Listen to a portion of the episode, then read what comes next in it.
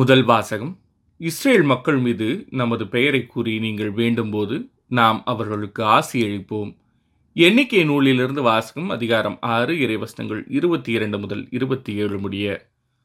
ஆண்டவர் மோசேயிடம் கூறியது: நீ ஆரோனிடமும் அவன் புதல்வரிடமும் சொல், இஸ்ரேல் மக்களுக்கு ஆசி கூற வேண்டிய முறை.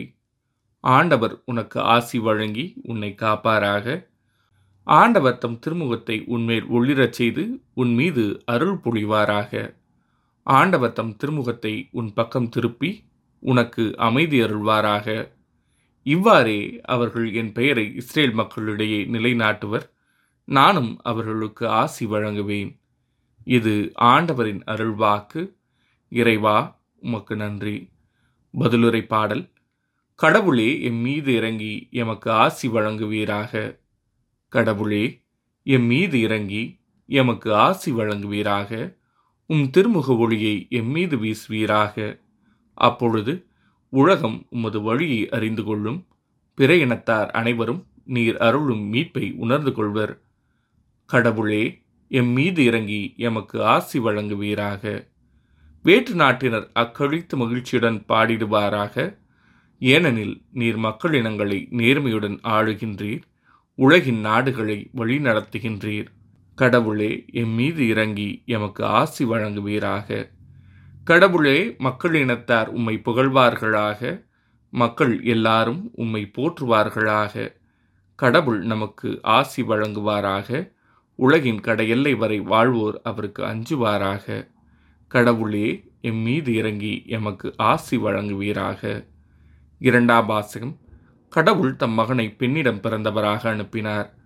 திருத்தூதர் பவுல் கலாத்தியருக்கு எழுதிய திருமுகத்திலிருந்து வாசகம், அதிகாரம் 4, இறைவசனங்கள் 4 முதல் 7 முடிய. சகோதரர் சகோதரிகளே, காலம் நிறைவேறிய போது திருச்சட்டத்திற்கு உட்பட்டிருந்த நம்மை மீட்டு தம் பிள்ளைகள் ஆக்குமாறு கடவுள் தம் மகனை பெண்ணிடம் பிறந்தவராகவும் திருச்சட்டத்திற்கு உட்பட்டவராகவும் அனுப்பினார். நீங்கள் பிள்ளைகளாய் இருப்பதால் கடவுள் தம் மகனின் ஆவியை உங்கள் உள்ளங்களுக்குள் அனுப்பினார். அந்த ஆவி, அப்பா, தந்தையே என கூப்பிடுகிறது. ஆகையால் இனி நீங்கள் அடிமைகள் அல்ல, பிள்ளைகள்தாம். பிள்ளைகளாகவும் உரிமை பேறு உடையவர்களாகவும் இருக்கிறீர்கள். இது கடவுளின் செயலே. இது ஆண்டவரின் அருள்வாக்கு. இறைவா, உமக்கு நன்றி. நற்செய்தி வாசகம். மரியாவையும் யோசேப்பையும் குழந்தையையும் கண்டார்கள். 8ஆம் நாள் அதற்கு இயேசு என்று பெயரிட்டார்கள்.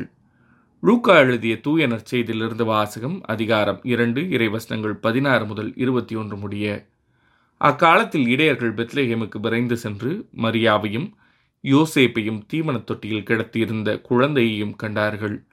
பின்பு அந்த குழந்தையை பற்றி தங்களுக்கு சொல்லப்பட்ட செய்தியை தெரிவித்தார்கள். அதை கேட்ட யாவரும் இடையர்கள் தங்களுக்கு சொன்னவற்றை குறித்து வியப்படைந்தனர். ஆனால் மரியா நிகழ்ச்சிகளையெல்லாம் தம் உள்ளத்தில் இருத்தி சிந்தித்து கொண்டிருந்தார். இடையர்கள் தாங்கள் கேட்டவை கண்டவை அனைத்தையும் குறித்து கடவுளை போற்றி புகழ்ந்து பாடிக்கொண்டே திரும்பிச் சென்றார்கள். அவர்களுக்கு சொல்லப்பட்டவாறு எல்லாம் நிகழ்ந்திருந்தது. குழந்தைக்கு விருத்த சேதனம் செய்ய வேண்டிய 8ஆம் நாள் வந்தது. தாயின் வயிற்றில் உருவாகும் முன்பே வானதூதர் சொல்லியிருந்தவாறு அதற்கு இயேசு என்று பெயரிட்டார்கள். இது ஆண்டவரின் அருள்வாக்கு. கிறிஸ்துவே, உமக்கு புகழ்.